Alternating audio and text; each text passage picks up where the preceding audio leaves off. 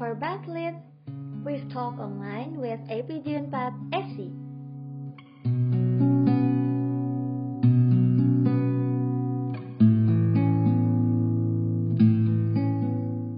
Assalamualaikum warahmatullahi wabarakatuh. Selamat datang uh, Kang Ode dan Kang uh, dan Kang Tigor. Uh, selamat malam. Terima kasih banyak uh, sudah uh, mau datang ke acara APG Special Broadcast yang pada kali ini membawakan tema The Influence of APG in Working Industry. Nah, sebelumnya uh, aku mau mengucapkan terima kasih lagi uh, kepada Kang Ode dan uh, Kang Tigor yang udah menyempatkan uh, waktu untuk hadir di acara ini. Dan uh, mungkin aku mau izin memperkenalkan diri kembali. Uh, perkenalkan Kang, nama aku Zahra dari Angkatan 2019. Nah, pada kali ini aku uh, berperan sebagai moderator dan aku merupakan bagian dari Divisi Public Relation. Nah, oke. Okay. Uh, mungkin nih uh, sebelum kita mulai ngobrol-ngobrolnya, kita uh, kenalan dulu kali ya, Kang ya.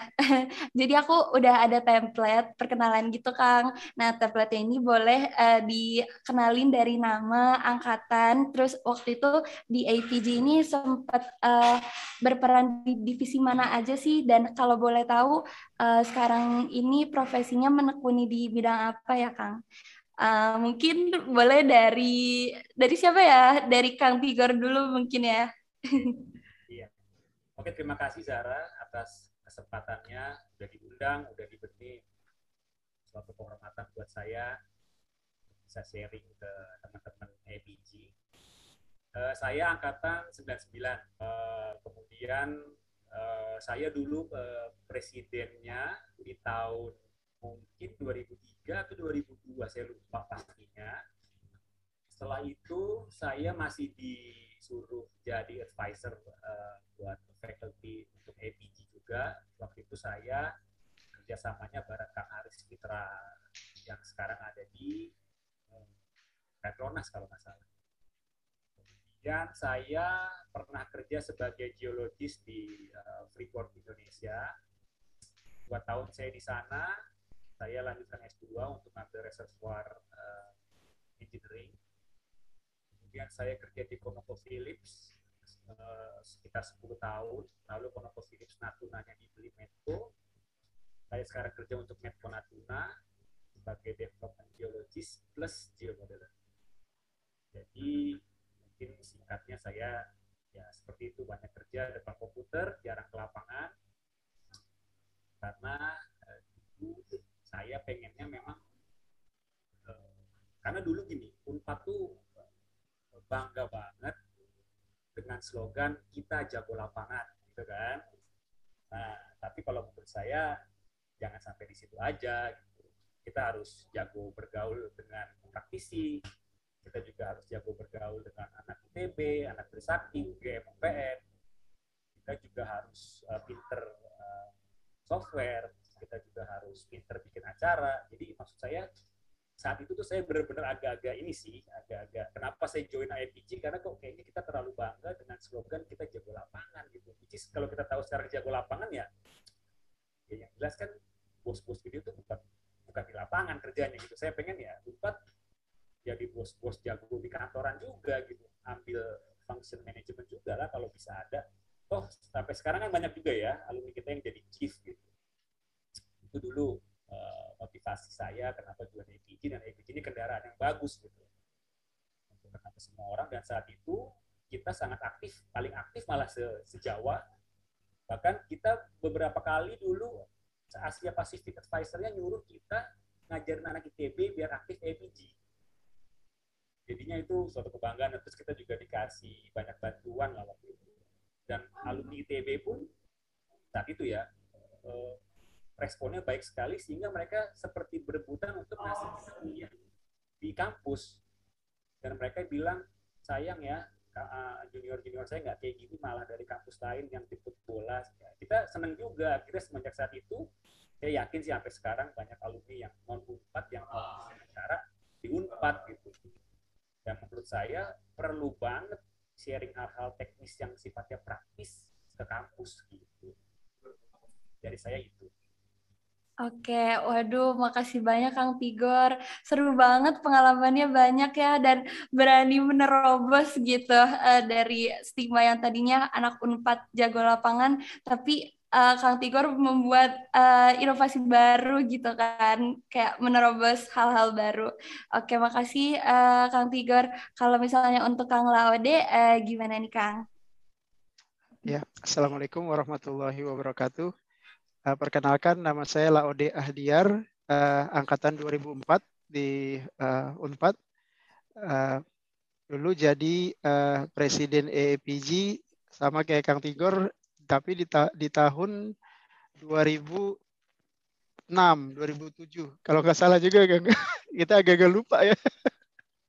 nah, pada intinya adalah ya Kang Tigor ini salah satu senior kita ya, apa yang founding fathers-nya AAPG kalian hari ini gitu yang udah berapa puluh tahun itu ya apa diawali juga dari Kang Tigor dengan apa Fitra Haris ya Kang Guru ya Kang Tigor ya.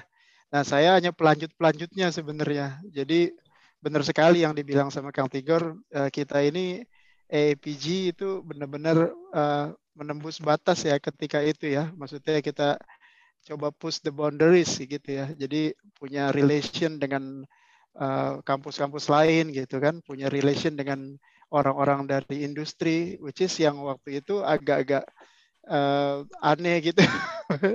Apa namanya waktu zaman-zaman seperti itu kan, maksudnya masih um, uh, apa bergaulnya di sekitar-sekitar itu aja gitu. Tapi uh, ini benar-benar exposure yang benar-benar uh, ketika saya sadari hari ini gitu ya betapa beruntungnya ya kita dulu seperti itu gitu apa ikut ikut APG ini dan uh, setelah rasakan manfaatnya jadi seperti itu uh, pembukaan dari saya Oh, wah iya terima kasih banyak Kang Laode. Aku juga uh, sekarang alhamdulillah udah mulai ngerasain kayak di APG banyak banget benefitnya. uh, nah mungkin lanjut ke pertanyaannya nih uh, sebenarnya aku pengen uh, tahu dong Kang kalau misalnya APG nih uh, dulu kalau misalnya Kang eh, Kang Tigor kan salah satu pendirinya ya. Kenapa pengen mendirikan APG nih uh, Kang Tigor? Uh, ya, jadi tadi tadi udah saya udah agak uh, ada brief explanation di awal. Uh, sebenarnya mulainya ini uh, Kang Guru ya, bukan Kang Guru ya, maksudnya guru guru. Guru itu angkatan 97 uh, dia termasuk yang apa yang inisiat juga lah bahwa kalau kamu semua tahu zaman itu orang kalau ditanya geologi dari mana? Dari Unpad. Orang-orang akan nanya oh Unpad ada geologi ya? Gitu loh. Tapi sangat nah, ya. Maksudnya kita tuh kalau nggak salah dari tahun tahun berapa ya? Kita tuh cuma beda tiga tahun apa empat tahun sama geologi ITB tapi sebegitu kita nggak terkenalnya gitu jadi ya buat saya sih terkenal itu penting ya, karena itu kan menunjukkan identitas gitu. Jadi kenapa alasan saya itu pengen anak umpat lebih dikenal. Kenapa? Mungkin Laude tahu juga ya, di dunia pekerjaan kita nggak kalah sama sekali sama mereka. Kamu sebut aja deh, saya kuliah di di Eropa pun kita nggak kalah sama mereka, apalagi pengetahuan-pengetahuan basic ya. Misalnya kayak uh, geologi dynamic, klimatologi, kita lebih jago. Kenapa? Kita lebih banyak singkatan kan. Kamu kan pasti lebih banyak kuliah lapangan. Artinya kita lebih bisa untuk memvisualize apa yang di buku, yang di textbook, apa yang di mana-mana, kita lebih jago sebenarnya. Jadi sayang sekali potensi kita itu tertutup karena kita nggak dalam tanda kutip nggak terkenal gitu. Jadi saat itu saya pengen banget bikin Unpad terkenal dan dan jalurnya hanya EPG yang saya tahu saat itu. Eh, dan dan dan apa semoga berguna ya sampai sekarang. Karena semenjak saat itu kita sering ngadain uh, apa namanya uh, technical study sering uh, bikin seminar. Kita jadi sering diundang kalau ada lomba-lomba geologi.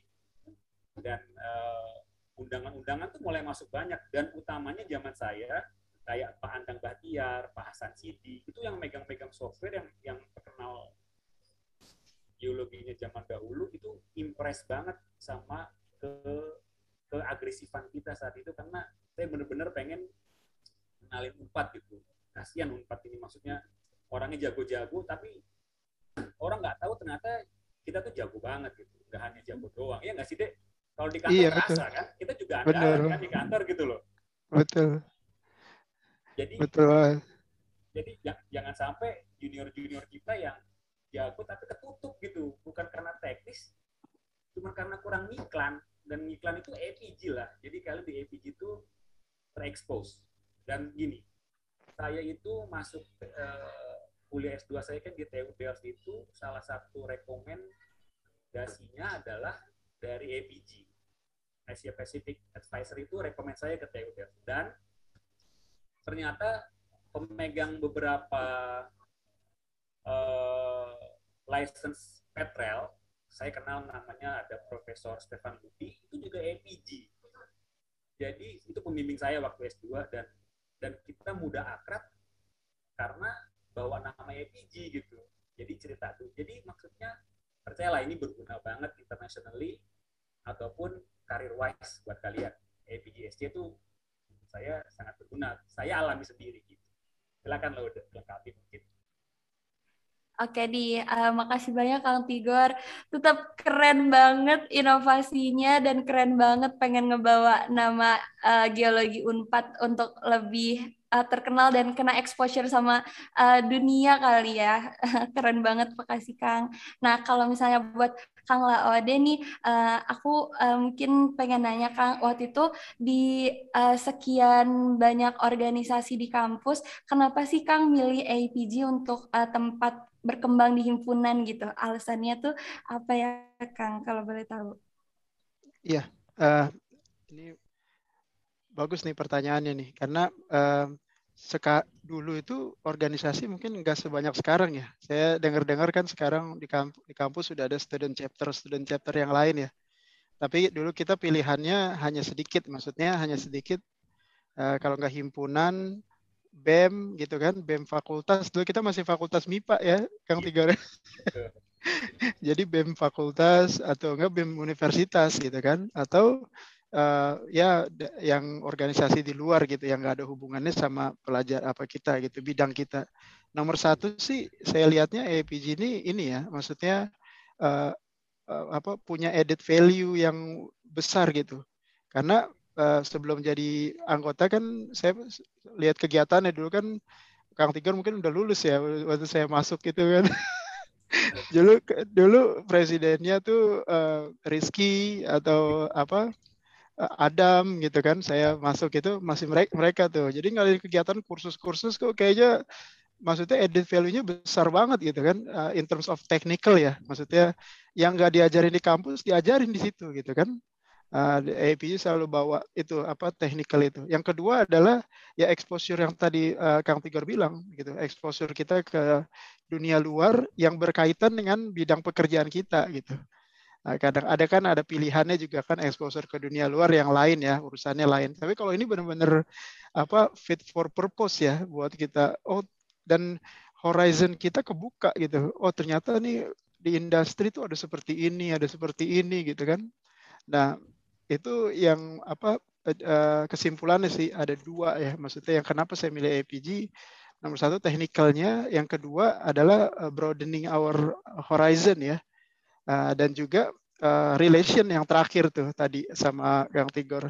Betul sekali apa relationshipnya benar-benar uh, terjaga ya. Karena at the end of the day uh, orang-orang industri itu ngelihat eagerness kita buat belajar ya. Mereka mungkin nggak lihat seberapa pinter kita gitu. Yang penting itu kita mau belajar gitu. Dan anak-anak unpad tuh kayaknya dulu agak militan untuk nyari-nyari belajar ya Kang Tigor ya. Maksudnya nyari-nyari pembicara kita ini gitu apa namanya benar sih kata Kang Tigor kadang-kadang student chapter lain juga nanya-nanya ini gimana sih cara undang kok bisa dapat pembicara ini? Gitu kan. Nah itu tuh ini kita ya maksudnya uh, dan itu yang itu yang benar-benar uh, mengasah uh, soft skill kita gitu.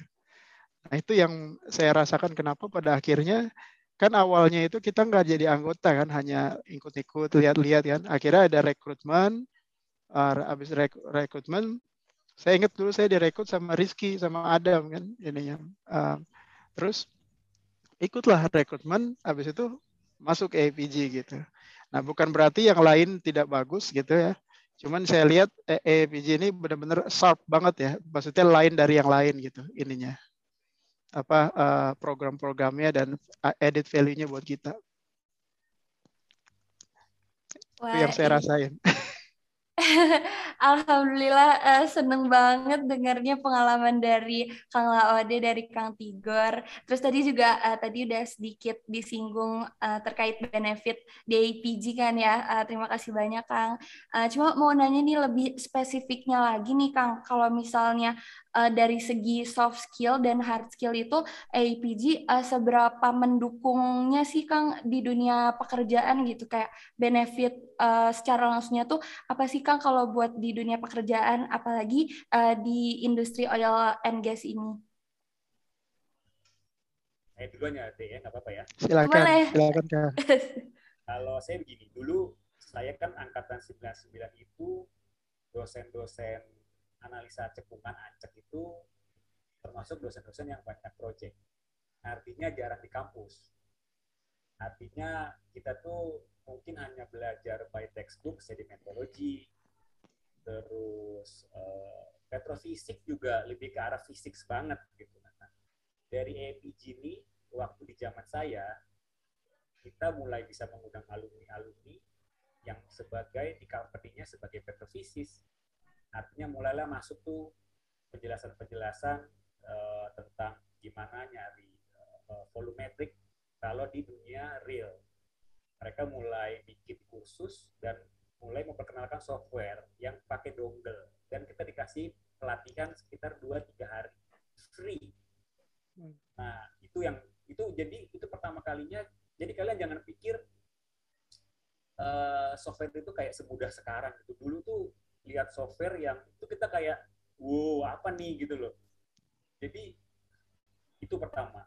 Yang kedua, saya juga ingat saya pernah ngadain kursus tentang fluvial deltaic itu tujuh pembicara dari tujuh company berbeda. Chevron, GDA, Jason, uh, Total. Artinya apa? Mereka tuh di sana ngejelasin dari mulai pitfallnya apa yang sering terjadi dari interpretasi, terus hal-hal apa yang sering mereka hadapi, real case, dijelasin ke kita kita ini yang uh, orang-orang apa green lah ya, tahu teori doang gitu.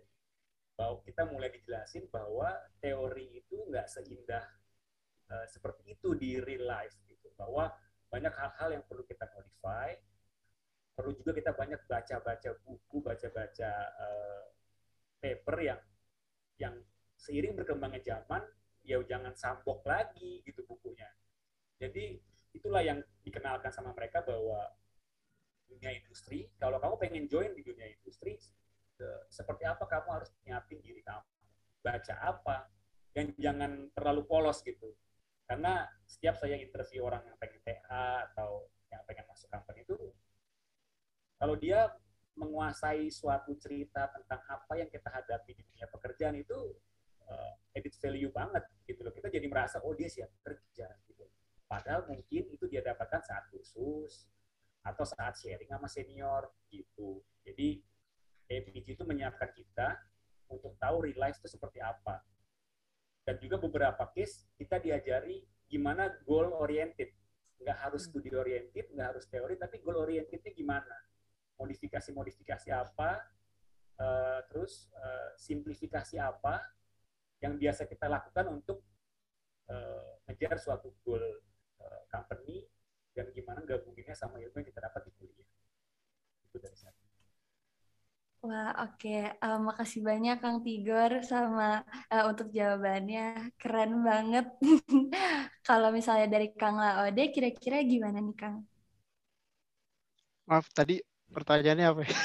Ah, iya. Saya lupa. Enggak apa-apa Kang. Uh, tadi, tadi menyimak banget Kang Tigor nih. Apa? Ini poin-poinnya bagus-bagus. iya. Tadi Seru banget. Uh, tadi ini sih Kang, uh, kalau misalnya yang Kang Laude rasain dari APG ini kayak ada nggak sih uh, soft oh, iya. skill dan hard skill yang menunjang untuk uh, dunia pekerjaan gitu Kang? Oh iya, uh, ada banget ya. Ma malah ini satu-satunya saya dapatnya dari APG ya. Saya nggak dapat dari tempat lain gitu. Untung ada APG gitu. Uh, salah satunya apa? Kita how to deal dengan people ya.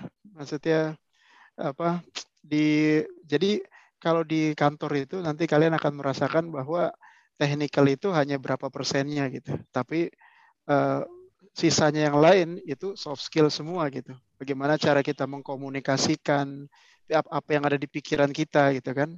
Bagaimana cara kita apa mendengarkan orang lain gitu kan.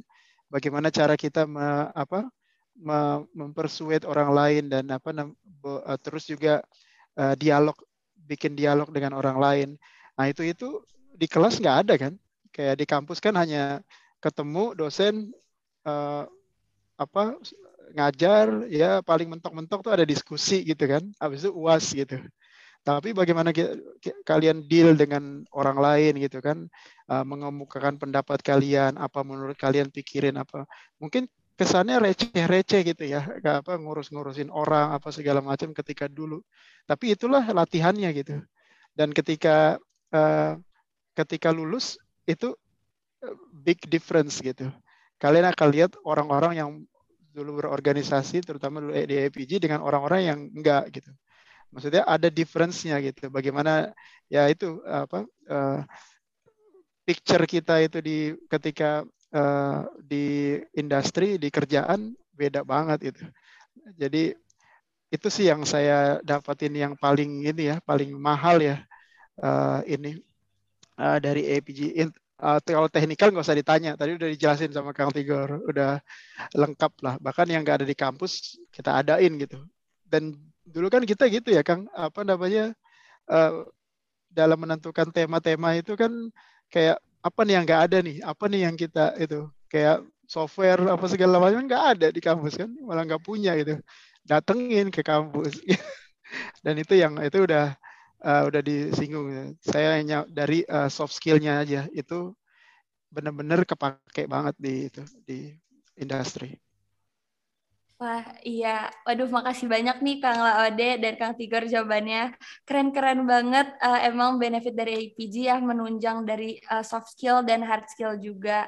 Nah, uh, mungkin pertanyaan selanjutnya sebenarnya berangkat dari uh, keresahan anak muda nih Kang. Uh, kayak aku contohnya, aku kan uh, sekarang udah mulai masuk tingkat tiga dan juga mungkin ada Kang Teteh senior yang uh, udah fresh graduate kebingungannya sama nih Kang. Kayak bingung abis uh, lulus sarjana itu baiknya uh, lanjut kuliah atau berkarir dulu ya gitu kan karena kan uh, dua-duanya tuh sama-sama baik tapi kayak belum ada gambaran gitu loh Kang. Kalau misalnya dari akang-akang nih kira-kira ada pandangan gak ya Kang?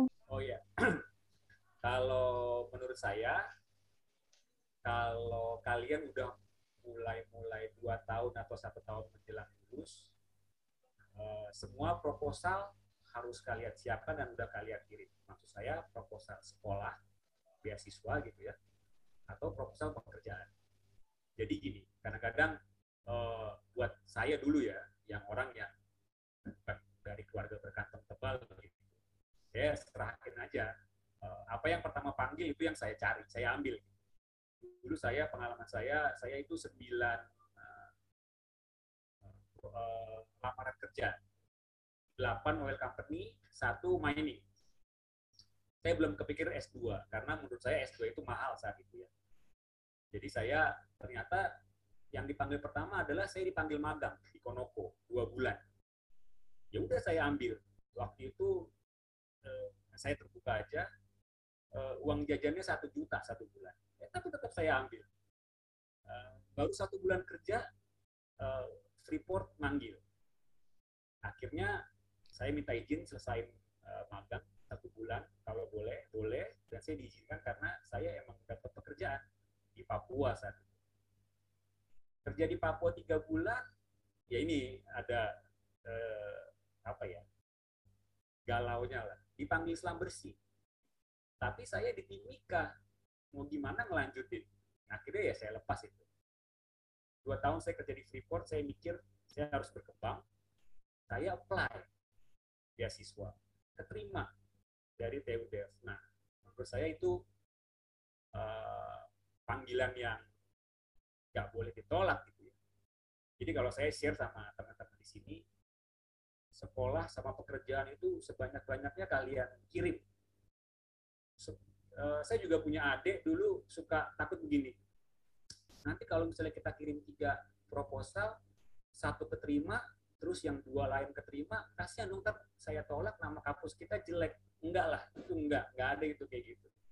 Atau misalnya kita terima kita propose beasiswa di tiga kampus, tiga-tiganya terima, terus satu dong yang saya terima kan dua kampus lain saya di blacklist dong enggak itu enggak ada seperti itu itu normal.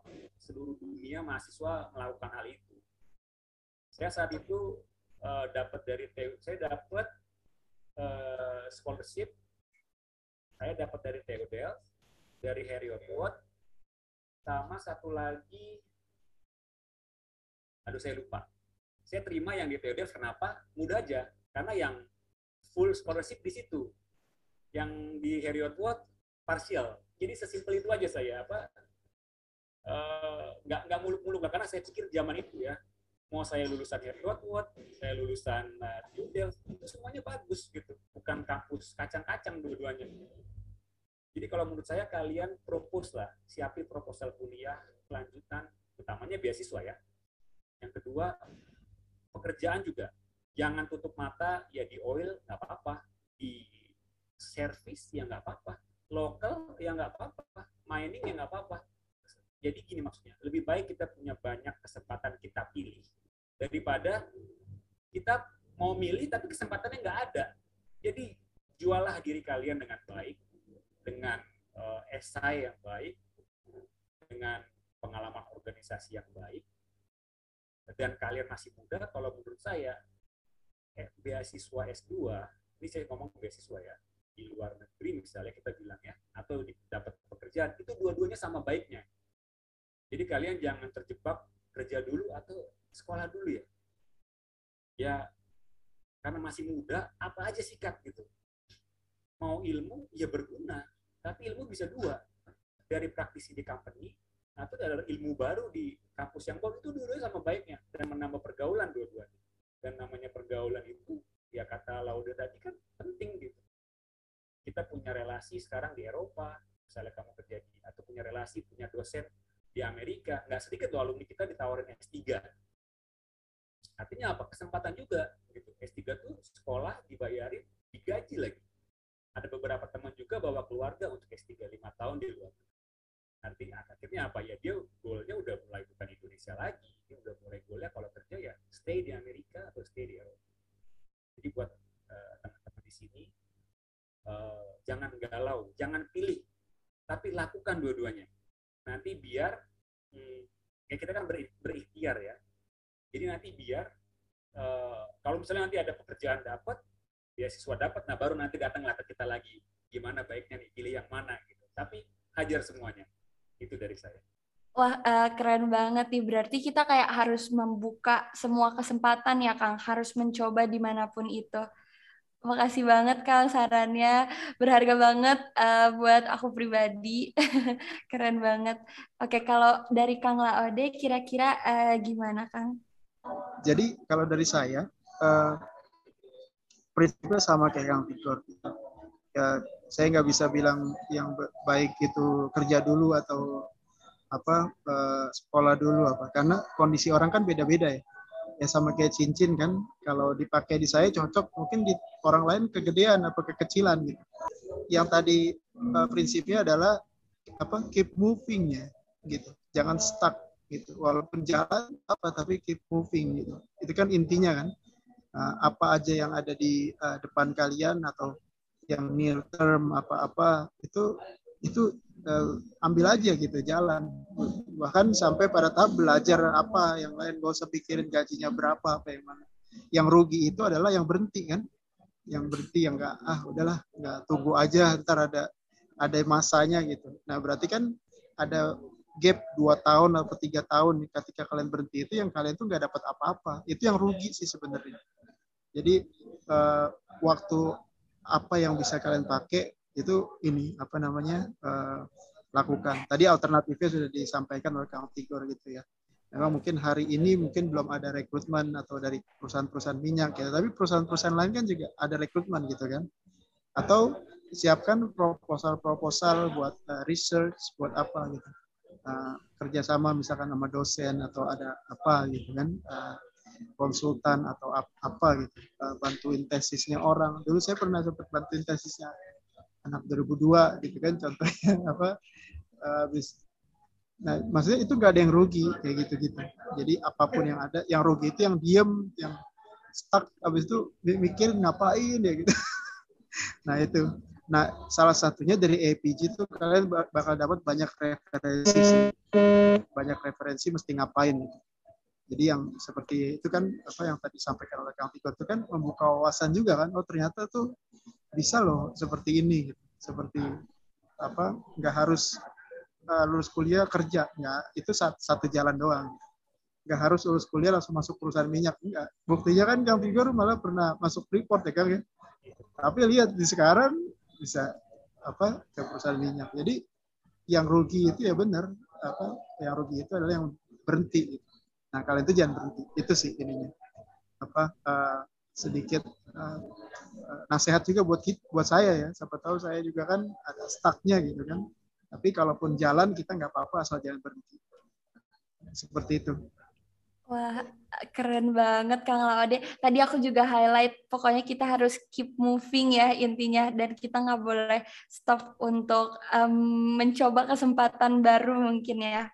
Makasih banyak Kang, uh, benar-benar membuka wawasan aku dan udah mulai terbuka nih kayak uh, udah kebayang nanti kalau mau eh kalau lulus uh, mau kayak gimana aja Nah, mungkin sekarang kita lanjut ke pertanyaan terakhir nih, Kang. Sayangnya uh, paling mau nanya sedikit aja sih, Kang, untuk uh, mahasiswa yang seperti aku nih yang uh, udah penasaran sama dunia kerja, udah pengen magang dan juga untuk uh, mungkin akan tetes senior yang uh, fresh graduate, uh, kita masih bingung gitu, Kang, kayak mindset apa sih yang harus uh, kita punya untuk uh, masuk dunia pekerjaan dan kira-kira kayak uh, apa aja yang mental apa yang kita harus benar-benar punya gitu Kang untuk uh, masuk ke dunia pekerjaan.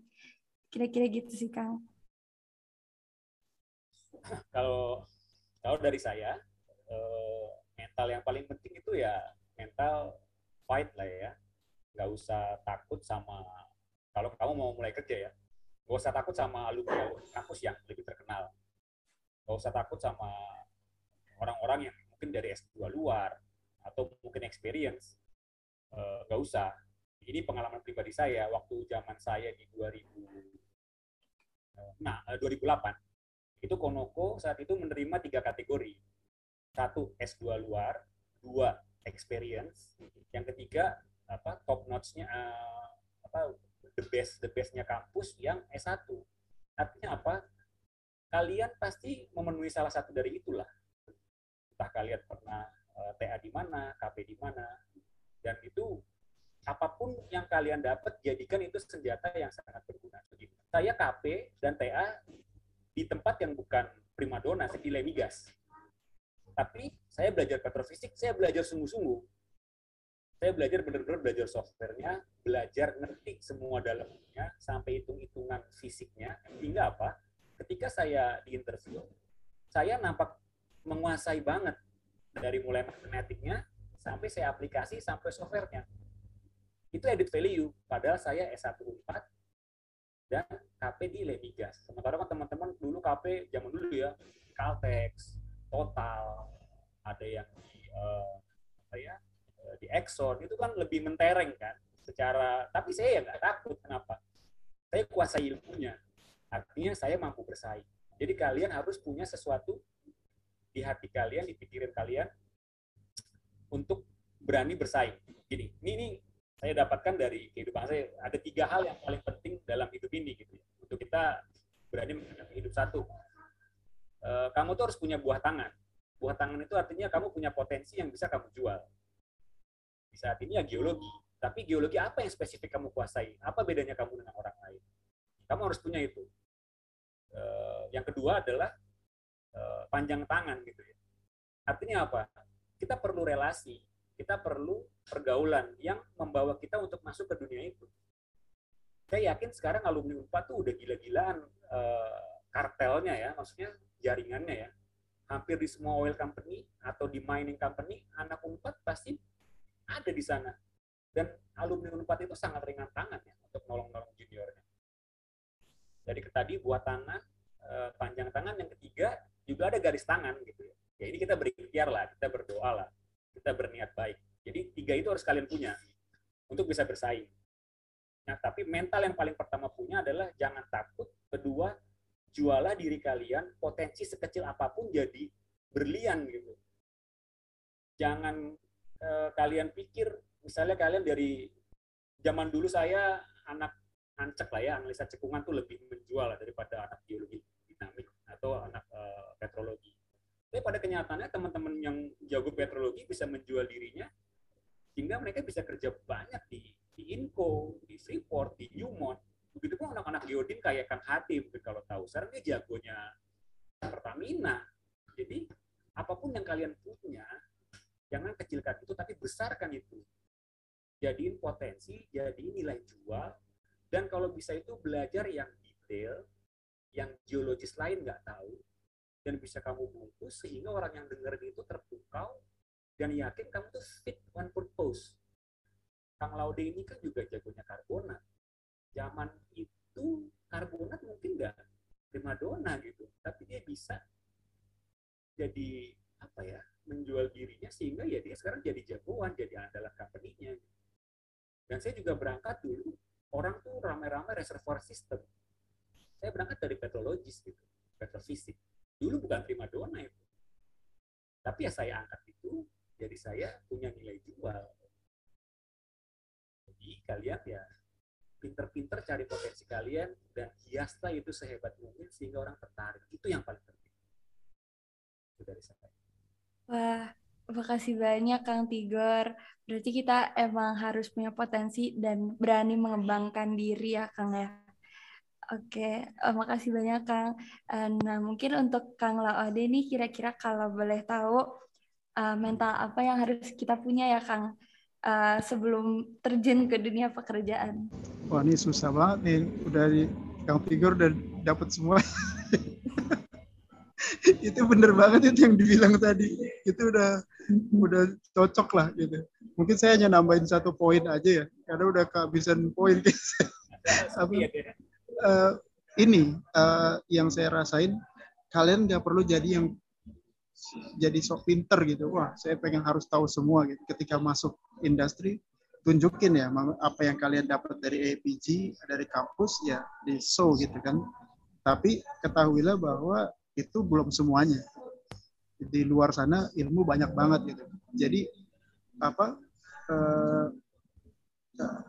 punya mental belajar gitu, ingin belajar. Jadi eh, terutama tuh lima tahun pertama, tiga tahun pertama atau lima tahun pertama itu kalau bisa tuh kalian eh, inilah apa namanya banyak nanya gitu, banyak nanya, banyak belajar. Karena kadang-kadang misalkan kita eh, ada suatu sifat misalkan ketika ditanya oh kita harus bisa jawab padahal kita sebenarnya nggak bisa jawab gitu. nah itu hilangin tuh kayak gitu maksudnya toh kalian nggak bisa jawab tuh nggak apa-apa gitu. Karena masih lima masih masih new hire gitu kan. Nah, jadi emang dan kalian belajar di situ. Intinya mental bilang nggak tahu tuh biasa gitu. Yang nggak yang kalian nggak tahu ya. Tapi kalau kalau yang tahu ya sebutkan gitu. Atau harus disebutkan. Tapi kalau misalnya kan kita nggak semua tahu kan. Apa ketika lima tahun pertama tuh banyak nanya banyak apa gitu. Itu kesempatan. Karena kalian masih di view-nya sebagai orang yang lagi belajar gitu. Orang-orang yang senior senior di kantor itu nggak masalah kayak gitu. Oh ini masih new hire ya saya belajar. Kecuali kayak orang misalkan kayak saya kang Tigor gitu kan. Uh, walaupun kita juga banyak masih banyak yang nggak taunya gitu kan. Tapi sekarang kita pada masih udah pada tahap ketika udah banyak yang kita pelajari. Gitu. Nah, itu yang ketika kita tuh nanya pertanyaan-pertanyaan basic question agak gimana gitu karena kan kalian tuh udah experience lama gitu. Tapi kalau kalian tuh manfaatkan sebesar-besarnya gitu. Apa saya tuh punya teman, saya nggak sebutkan namanya tuh dan saya appreciate banget gitu. Dia tuh kalau nggak tahu nggak tahu udah dan sekarang tuh jadi tahu gitu dibandingkan ada temen juga yang apa-apa tuh tahu gitu. Tapi sekarang jadi nggak tahu. Jadi apa intinya tuh mental itulah tadi fight tadi yang Kang Tigor bilang dan uh, mau belajar terus tanya-tanya terus apa uh, jangan nyaman dengan satu itu. Itu belajar belajar terus. Dan ask question ask lot of question. Itu yang benar-benar yang saya dapetin ya uh, itu yang mental yang harus dipunya Wah, uh, terima kasih banyak Kang Laode. Keren-keren banget. Aku sampai speechless uh, jawaban dari Kang Laode sama Kang Tigor benar-benar membuka wawasan banget. Uh, dan terima kasih banyak atas jawabannya Kang. Uh, benar-benar seru banget ngobrol sama Kang Tigor dan Kang Ode, sebuah kehormatan buat aku. Nah, mungkin kita sekarang udah sampai di penghujung uh, acara nih, Kang. Tapi sebelumnya, uh, kalau boleh nih, kalau dari Kang Laode dan Kang Tigor ada uh, pesan singkat buat APG, uh, boleh banget nih, Kang, uh, disampaikan. Yang pertama-tama terima kasih ya kepada teman-teman APG Unpad yang udah mengarrange acara ini gitu dan juga uh, terima kasih saya dipasangkan nama Kang Tigor nih senior saya apa saya banyak belajar dari beliau gitu. Saya uh, kalian mungkin pernah tahu ya dulu saya pernah kita pernah dapat APG Unpad Student Chapter uh, Outstanding Student Chapter ya. Dan itu kebetulan aja pas di zaman saya tapi itu bukan atribut ke saya.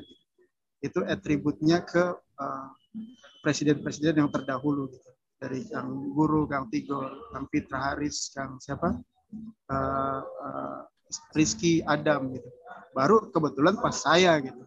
Nah itu maksudnya itu buildingnya udah dibangun sama mereka-mereka. Nah, apa poin saya adalah uh, APG itu harusnya seperti itu gitu.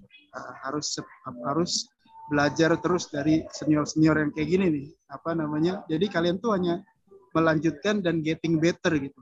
Tapi enggak nggak start dari nol lagi atau gimana gitu. Itu yang yang saya uh, bisa sampaikan gitu ya apa pesan-pesan buat APG uh, eh, karena kalian punya uh, privilege ya untuk touch dengan senior-senior kalian ya terutama yang yang dulu alumni APG kan. Sekarang kan jumlahnya udah bejibun kan. Udah dulu kita kan cuma berapa ya kang? Dulu paling mentok sih diundang Kang Fitra Hari sama Kang Guru udah. Nah sekarang kan udah banyak ya maksudnya dan itu harus di leverage ya harus dimaksimalkan. Apa uh, dengan alumni atau apa itu benar-benar harus dimaksimalkan.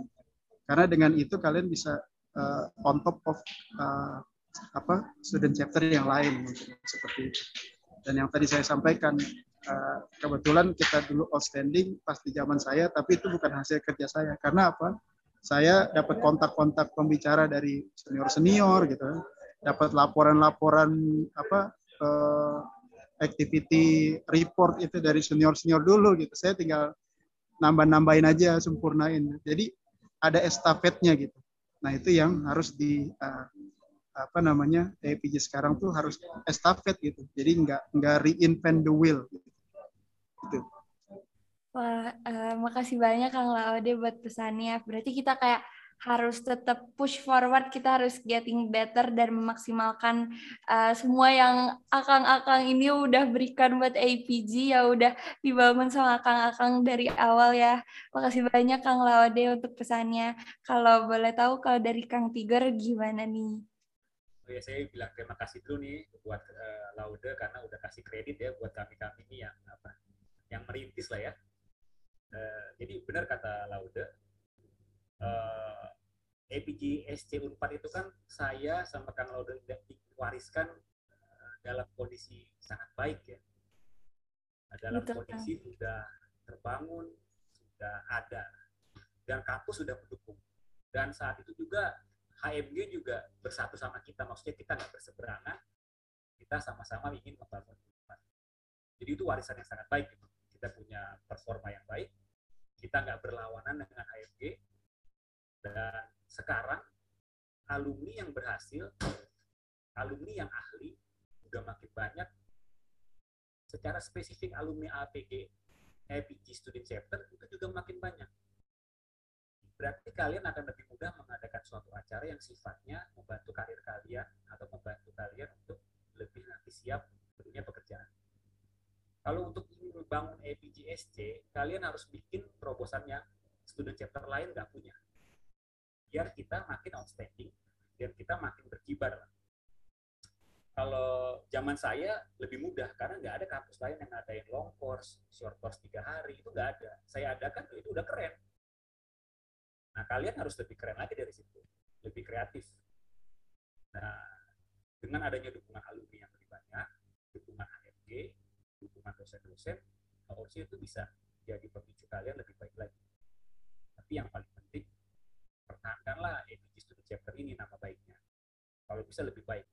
Kalahinlah kampus-kampus lain secara aktivitas ya, dan tetap kerjasama sama mereka. Jadi mudah-mudahan kalian makin berkibar dan nanti kalian juga yang menikmati keberhasilannya di dunia pekerjaan dan di kehidupan. Jadi semangat terus, apa pun limitationnya jangan stop, kata Laude bilang, ya jangan, jangan stop, bergerak terus. Pasti nanti ada ide, ada jalan keluar. Jadi ayo APG Student Chapter tetap semangat, tetap berkembang, jangan stop. Itu dari saya. Wah, baik. Uh, terima kasih banyak Kang Tigor untuk pesannya. Uh, terima kasih banyak akang-akang uh, semua untuk semangatnya juga untuk APG ke depannya. Uh, sekali lagi, uh, aku secara pribadi uh, dan mewakili APG 4 SI 2021 mengucapkan banyak terima kasih atas kesempatannya bisa berbicara dengan Kang Tigor dan Kang Laode. Uh, merupakan sebuah kehormatan buat aku. Sekali lagi, uh, terima kasih banyak banyak banget pelajaran berharga yang aku dapetin hari ini. Nah, mungkin karena udah hujung acara nih, uh, aku mau penutupan dulu kali ya Kang ya. Sekali lagi terima kasih banyak. Uh, aku pamit undur diri. Uh, wassalamualaikum warahmatullahi wabarakatuh.